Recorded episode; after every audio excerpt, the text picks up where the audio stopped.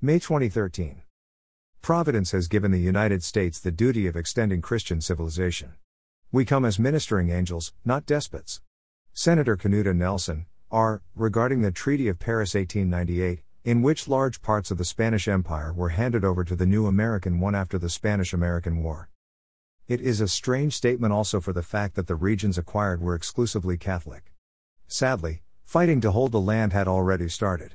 How often we make the same mistakes again and again.